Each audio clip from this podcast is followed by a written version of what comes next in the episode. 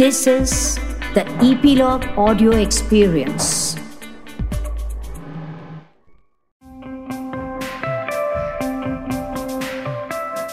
हाय मैं हूँ गिरीश वानखेड़े और आप सुन रहे हैं मुझे ईपीलॉग मीडिया नेटवर्क के नए पॉडकास्ट शो में, जिसका नाम है spot the content with Girish Wankhede इस शो में मैं करूँगा एनालिसिस ओ टी प्लेटफॉर्म्स की फ़िल्मों का वेब सीरीज़ का डॉक्यूमेंट्रीज का और शॉर्ट फिल्म्स का और आज हम बात कर रहे हैं नेटफ्लिक्स की Hindi original film house arrest का। ये फ़िल्म एक्चुअली 15 नवंबर 2019 को रिलीज़ हुई। कॉमेडी जॉनर की इस फ़िल्म के डायरेक्टर है शशांका घोष और समित बासु। प्रोडक्शन बैनर है इंडिया स्टोरीज और इसकी स्टारकास्ट है अली फजल, श्रिया पिलगावकर, जिम सर्फ और Barkha Singh. Netflix international original series अलग अलग देशों में अलग अलग भाषाओं में फ़िल्में बनाता है और उसी प्रोसेस में इंडिया में दस नेटफ्लिक्स ओरिजिनल फ़िल्मों की जो अनाउंसमेंट हुई थी, उसमें से ये एक है। लेकिन बड़ी अजीब सी बात है कि इसे बिना किसी खास पब्लिसिटी के रिलीज़ कर दिया गया है। डायरेक्टर शशांका घोष काफ़ी इंप्रेसिव नाम है। इनकी पिछले साल ही फ़िल्म आई थी वीरेदी वेडिंग जो कि सुपरहिट थी। उसके पहले वो बना चुके हैं खूबसूरत, जिसमें सोनम कपूर और फवाद खान थे। Mumbai cutting, quick gun, Murugan, और वैसा भी होता है पार्ट टू 2003 में उन्होंने बनाई थी, जिसमें कैलाश खेर का अल्लाह के बंदे गाना काफ़ी पॉपुलर हुआ था। समित दास, ये जो पॉपुलर नॉवलिस्ट हैं और इनके साथ यहाँ डायरेक्शन का क्रेडिट भी शेयर कर रहे हैं। इनका काफ़ी बड़ा बॉडी ऑफ़ वर्क है, जिसमें ग्राफिक नॉवेल्स है शॉर्ट स्टोरीज़ हैं। वो इस फ़िल्म के को डायरेक्टर तो है ही हैं, साथ ही साथ राइटर भी हैं। अब स्टारकास्ट की अगर बात करें तो सबसे बड़ा नाम है अली फजल का, जो कि ऑलरेडी बड़े पॉपुलर आर्टिस्ट हैं थिएटर से आए हैं। फुकरे सुपरहिट फ़िल्म थी, इससे ऑलरेडी इनका नाम हाउस होल्ड है। इंटरनेशनल प्रेजेंस है इनका, इन्होंने ब्रिटिश अमेरिकन फ़िल्म की थी विक्टोरिया एंड अब्दुल जिसमें जूडी डेंच इसकी कोस्टार थी। श्रेया पिलगावकर थिएटर से आई है, सचिन पिलगावकर और सुप्रिया पिलगावकर की बेटी हैं। और काफ़ी पॉपुलर है वेब सीरीज़ में भी और साथ ही साथ डिजिटल स्पेस में। ऑलरेडी श्रेया पिलगावकर और अली फजल ने अमेजोन प्राइम की एक पॉपुलर वेब सीरीज़ मुजफ्फरपुर में ऑलरेडी काम किया हुआ है। जिम सर्ब है, जो बड़े लोकप्रिय फ़िल्म एक्टर हैं स्क्रीन अवार्ड विनर हैं, इनके दो नॉमिनेशंस ऑलरेडी हो चुके हैं फ़िल्म फेयर में। नीरजा संजू पद्मावत जैसी कई फ़िल्मों में उन्होंने खूबसूरत काम किया है। और और एक आर्टिस्ट है बरखा सिंह, जो कि टेलीविज़न रियलिटी शोज़ से आई हैं। तो टोटलिटी में देखा जाए तो शशांका घोष, समित दास और एक इम्प्रेसिव स्टार कास्ट जिसमें चार बड़े नाम हैं, अली फजल, श्रेया पिलगावकर, जिम सर्ब और बरखा सिंह। कहानी सेट है दिल्ली में एक बहुत ही रिहायशी इलाके में एक बहुमंजिली इमारत में, जिसमें एक खूबसूरत सा फ्लैट है। उसमें कैरेक्टर इंट्रोड्यूस होता है जिसका नाम है करण। वो करीब नौ महीने से अपने फ्लैट के बाहर ही नहीं निकला। ये सेल्फ इन्फ्लिक्टेड हाउस अरेस्ट में है। दूसरा कैरेक्टर इंट्रोड्यूस होता है जिसका नाम है जेडी जेडी उसका दोस्त है जो उसको इंसिस्ट करता है कि तेरा ये वनवास बहुत हो गया, तू क्यों सेल्फ एग्जाइल में रह रहा है, क्यों लोगों से सोशल कांटेक्ट में नहीं रह रहा है, तू बाहर निकल। ये उसे नहीं मानता, ये उसे इनकार कर देता है।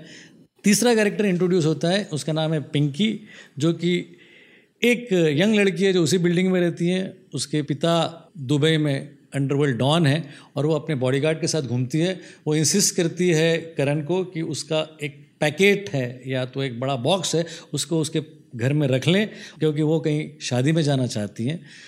ना बोलने के बावजूद भी वो करण की बात नहीं मानती और वो जो बॉक्स है, उसको करण के घर पर रख देती हैं।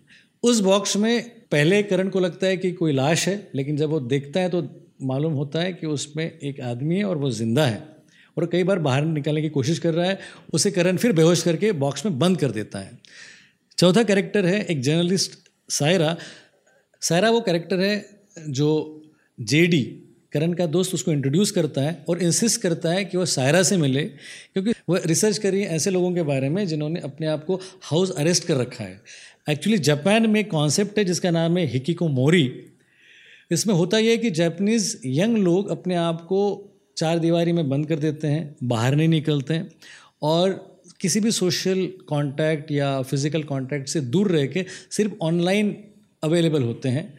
अपने आप को हाउस अरेस्ट करने वाली इस प्रोसेस को, श्रेया को लगता है कि शायद करण उसी प्रोसेस को मान रहा है। उसके पीछे क्या रीज़न है ये जानने के लिए वो करण से मिलने उसके फ्लैट पे पहुँचती है। करण पहले तो थोड़ा निगेटिव होता है उसे मिलने के लिए, लेकिन वो इंसिस्ट करती है तो उसे मिलता है।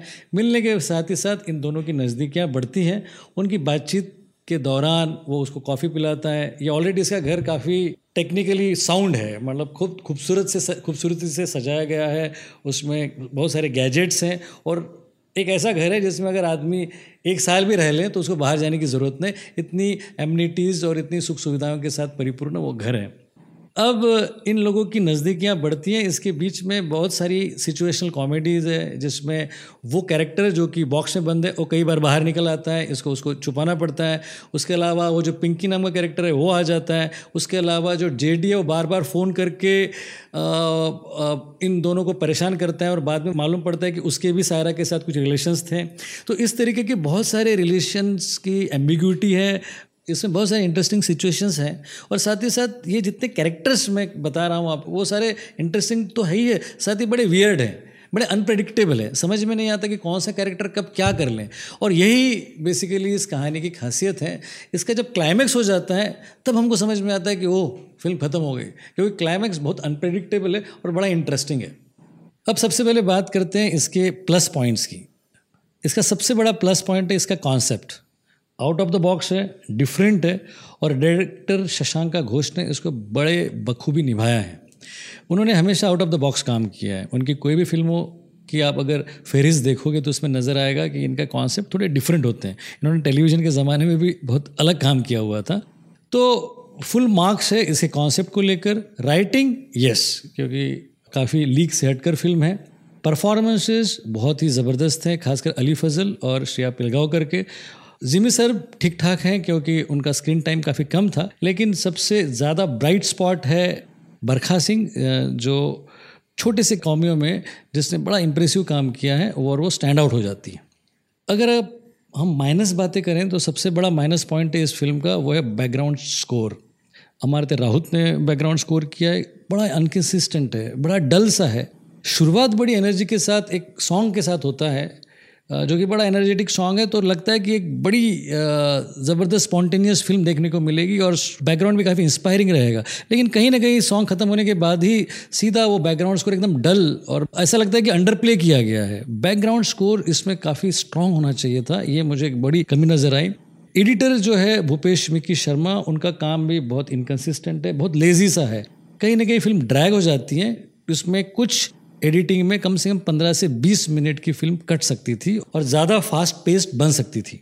कॉस्ट्यूम्स लवदीप गुलियानी ने की है, लेकिन कुछ खास नोटवर्दी काम नहीं है। बड़ी इनकन्सिस्टेंट है कॉस्ट्यूम डिपार्टमेंट का भी काम। उसके अलावा ये देखा जाए तो कॉन्सेप्ट अच्छा है, लेकिन टाइट नहीं है। अनप्रडिक्टेबिलिटी है, लेकिन कहीं ना कहीं लेजीनेस है। राइटिंग डायलॉग्स काफ़ी अनइंस्पायरिंग से। प्रिटेक्स्ट आपका बड़ा ज़बरदस्त है। लेकिन राइटिंग में एडिटिंग में कहीं ना कहीं इनकन्सिस्टेंसी है, कहीं ना कहीं लेजीनेस है। कहीं पे ब्राइट हो जाते हैं डॉलग्स तो कहीं पे एकदम डल हो जाते हैं। तो ये जो इनकन्सिस्टेंसी है, ये माइनस पॉइंट्स है इस फ़िल्म के। एक्चुअली देखा जाए तो कुछ माइनस पॉइंट्स है, कुछ पॉजिटिव पॉइंट्स है, लेकिन अगर ओवरऑल देखा जाए तो फ़िल्म काफ़ी बैलेंस्ड है। और इस बैलेंस फ़िल्म के लिए हम इस शो में दे रहे हैं इसको थ्री स्टार्स तो ये था हमारा आज का रिव्यू हाउस अरेस्ट का। अगली बार फिर मिलेंगे किसी नई फ़िल्म को लेकर या किसी नई वेब सीरीज़ को लेकर। तब तक आप दे दीजिए मुझे इजाज़त।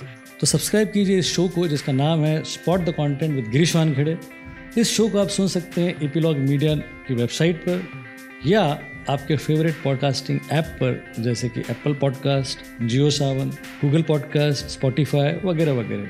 और अगर आपको ये शो पसंद आए तो आप रेट और रिव्यू कर सकते हैं एप्पल पॉडकास्ट पर।